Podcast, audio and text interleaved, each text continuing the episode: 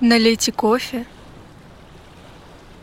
закройте глаза и погрузитесь в атмосферу мыслей на конце пера.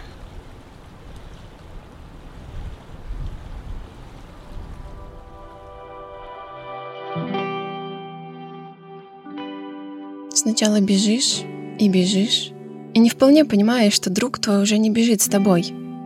Он отстал. Так в детстве можно незаметно уйти от родителей, потерять их и даже не понять этого сначала. Идешь и идешь. Говоришь с мамой или с дедушкой, вернее, сам что-то говоришь, рассказываешь, смотришь на небо, на деревья или на витрины магазинов, а потом вдруг понимаешь, что ты один. Ты идешь один, рядом-то никого нет, и начинаешь оглядываться, искать взглядом любимое лицо. Хорошо, когда найдешь и с плачем побежишь к маме, со слезами облегчения.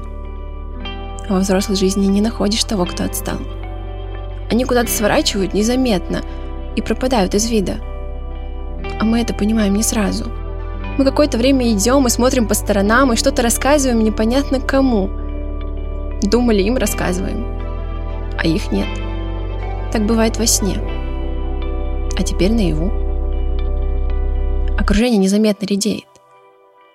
Надо крепче держать за руку тех, кого любишь. Они важнее деревьев, неба, прилавков, витрины, всего остального и всех остальных.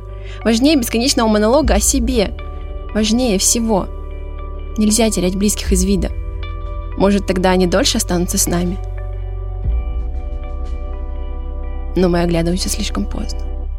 Остается надеяться, что мы все-таки встретимся. Они нас найдут или подождут. Они ведь где-то рядом. Просто мы потеряли их из вида.